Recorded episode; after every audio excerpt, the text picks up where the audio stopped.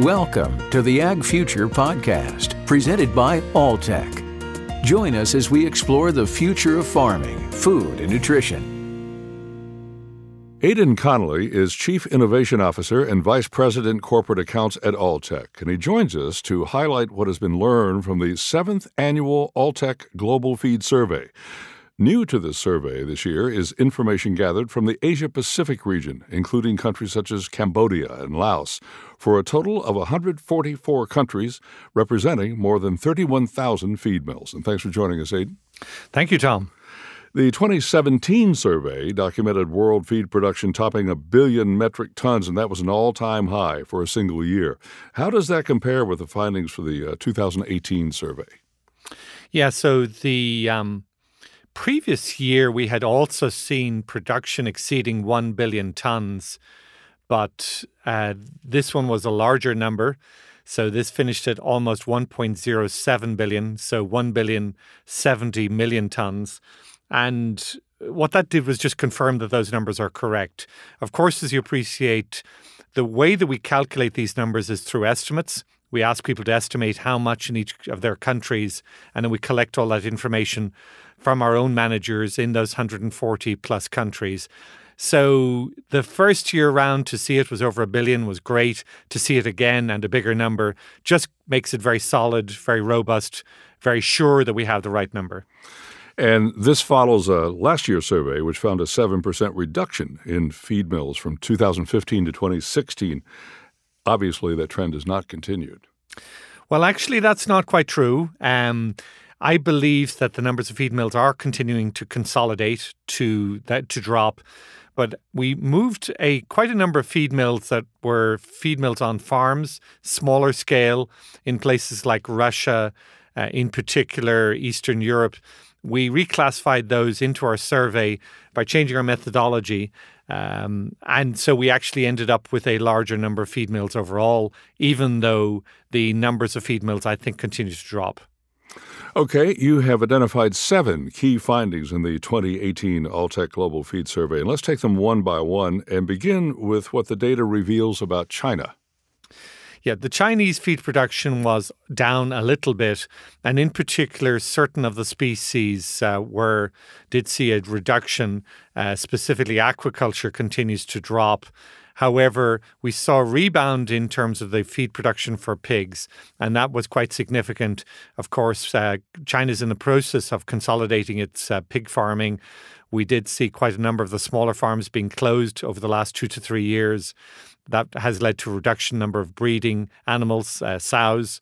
And overall, we saw a reduction in pork production the previous years of, of, uh, of about 7%. However, this year, feed production went back up. And overall, that had the effect that China in general was about flat. So these reductions are happening at a time when the Chinese population is going in the other direction, is increasing, expanding. Is that cause for concern? No, uh, feed production is affected by many factors. It's affected by consumption of meat, milk, and eggs, but it's also being at the same time reduced by the fact we are genetically selecting animals to be more efficient. Um, and in the Chinese case, they have had a lot of farms that were very inefficient. So when we talk about closing small chicken farms, in particular small pig farms, but even ducks, geese, uh, fish farming, etc., typically we're moving towards farms that are much more efficient in how they convert feed into food. Russia has registered noteworthy increases in feed production. What's happening in Russia? Russia's a really interesting story, of course, Tom, as you appreciate. Um, uh, Mr. Putin, the president, wants to make Russia uh, a strong country, bring it back to some of its glory days, and in particular is focused on food production. Self sufficiency of food production is being a critical part of that. Russia has been importing a lot of food from the United States, uh, was importing from Europe and was uh, also importing from Brazil, but has been exerting its soft power in its ability to restrict the importation, in particular of chicken and more recently of pork. Uh, and is looking for its own farms to replace that so they become, if not necessarily self sufficient, less, uh, less dependent on, on imports. And what is the significance of that independence? Well, significance for the feed industry is that it means that the feed production numbers grew quite significantly uh, this year uh, by about 14%. Um, and that specifically is being seen in terms of uh, pig farms, dairy farms, uh, to lesser degree, chicken farms. Uh, but uh, in, in, general, it, it, will mean probably for the Russian population more expensive food. But obviously, that's a decision being taken uh, at Politburo uh, level uh, in terms of the strategic desires of the government to not be reliant upon people who they often have arguments with. Also noted in this year's survey as coming on strong is India. Where do you see growth occurring in India's feed production? Yeah, Indian growth, um, India's species are much more restricted because, of course, from a religious and cultural perspective, uh, they don't consume beef. Uh, they are actually relatively limited in their consumption of pork, and even certain uh, percentage of the population doesn't want to consume chicken. So eggs uh, have continued to grow. Broiler meat is growing and did grow this year very strongly as well, but milk uh, in particular continues to grow, so dairy feed consumption. So those three species are very strong. India has become a significant exporter of shrimp, and so we have seen the growth in aqua feeds as well. Uh, from India. Of course, some concerns over over the use of antibiotics. Uh, ha, you've seen stories in the press about that, but nonetheless, India, I think, will continue to become uh, on a protein basis, it is relatively light in terms of its consumption of protein per capita. And if that grows, that will lead to growth in particular of eggs, of uh, chicken meat, and to a lesser degree of milk. Uh, going back to aquaculture, India has more or less defied a global decline in aqua production. What are the country's strengths in this area? I think that um, Primarily, it's coming from a relatively small, low position to start with. It is a low cost producer. But specifically in the area of shrimp, uh, we have quite a number of viral diseases uh, which have afflicted areas such as Ecuador and Thailand. Much of this comes from the desire to grow uh, aquaculture in areas with uh, either rivers or estuaries uh, where the water can quite often move from one farm to another, therefore passing disease from one farm to another. Um, India has not had those diseases to the same degree as other countries so far. And so, if it continues to remain disease free, then it can, can continue to be a very large producer of aquaculture, particularly for export.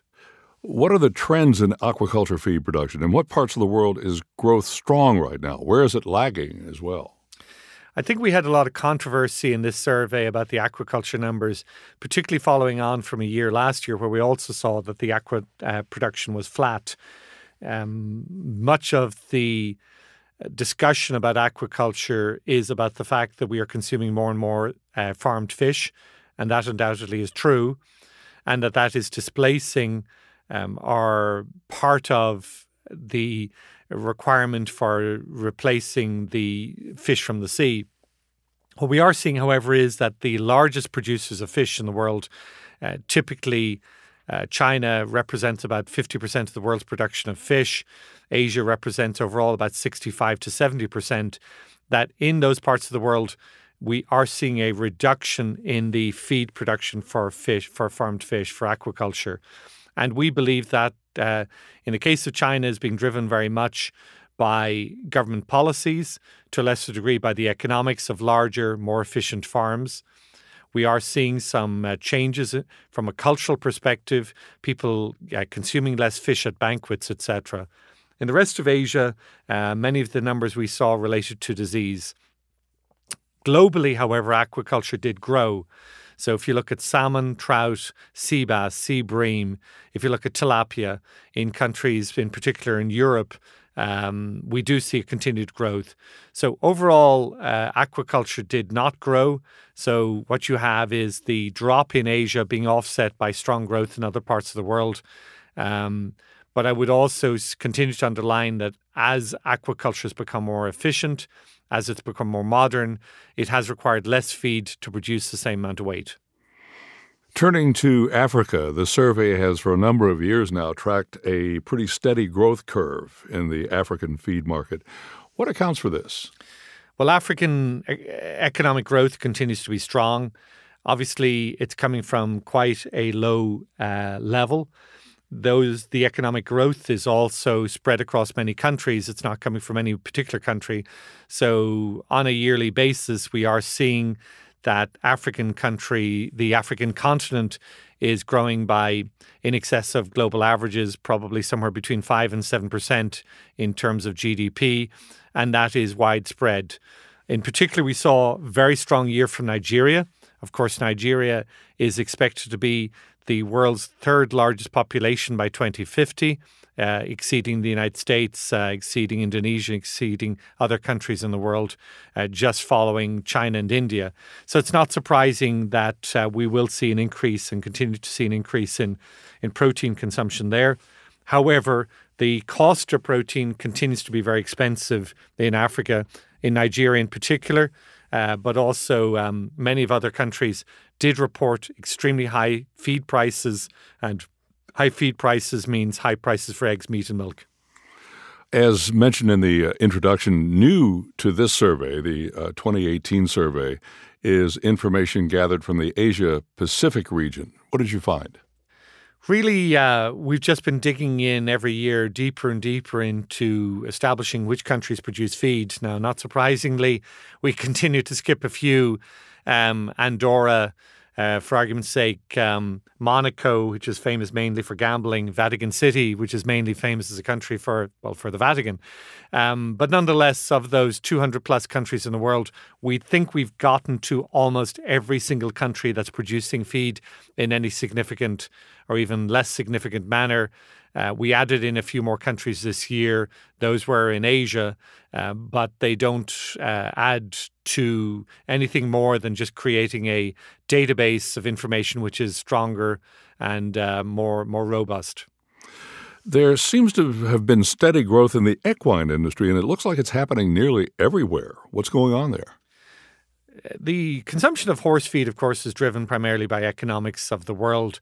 And last year was a good year. I know some of your listeners may feel that maybe their their um, oh pockets didn't feel quite as full in terms of cash, but globally it was a good year for the world economy. And in fact, for this year coming, the Economist magazine is predicting that only four countries of the world will not grow, and two of those were Venezuela and uh, North Korea. So you can see that we are in a period of general global economic growth that is leading to a larger middle class. It's leading to more people moving to uh, cities, so more urbanization, and those typically are favorable trends for for for horse production. It has been quite hard to capture data release, uh, relating to horses. Not entirely sure why this is. People seem to be quite secretive, for example, even in the United States, about how much horse feed they produce. So we have struggled to be accurate in our estimates. I think this year's estimates were more accurate than previous years. I know the American Feed Ingredient Association issued a number which was much larger than ours, but included forages, included other forms of feed that, of course, don't go through a feed mill. But um, in general, uh, I would say economic growth is lifting the tide and is helping the horse feed industry. And you mentioned money in pockets. Uh, what does the survey reveal about feed costs? Uh, feed costs, um, thankfully, have remained low. And I say thankfully because feed represents about 70% of the cost of the production, uh, live production cost for chickens, but also for pigs, also for eggs, milk, and aquaculture. So, effectively, for every protein that we consume, feed represents most of the live cost of that. And of course, when you further process it, it, it still continues to be a very significant contributor. Uh, feed costs are low. Uh, were low last year, remained low this year by historic standards. Of course, in real terms, that means that they continue to drop. And um, that is directly correlated to the price of corn, uh, soybeans, to lesser degree, other forms of cereals such as wheat and barley, and other forms of protein such as canola, etc. Um, that relates to the fact that we've had tremendous, um, tremendous harvests. And even in years from when it appears as though we've got droughts, when it appears as though we haven't done as well in the middle of the growth cycle as we expect, we still seem to take a lot out of the field, which has been good for farmers, it's been good for feed, and eventually that means it's good for consumers. As you keep your eye on current trends, any early forecasting for what we'll see in the 2019 survey? As I mentioned, I think what you look at, if you look at some of these economic forecasts, it looks like consumers will continue uh, to see their affluence grow. Uh, certainly, we will see economic growth, um, which we hope will will translate into consumer consumer benefits. If that means that feed costs are low, food costs are low, um, and we can expect that the continue, that harvest continue to contribute more and more to the silos of the world, I think it could be an ex- excellent year for the feed industry. Aidan Connolly, Chief Innovation Officer and Vice President Corporate Accounts at Alltech. Thank you for joining us, Aidan. Thank you, Tom. Thanks for listening to another episode of the Ag Future Podcast, presented by Alltech. For show notes and more episodes, visit alltech.com forward slash ag future.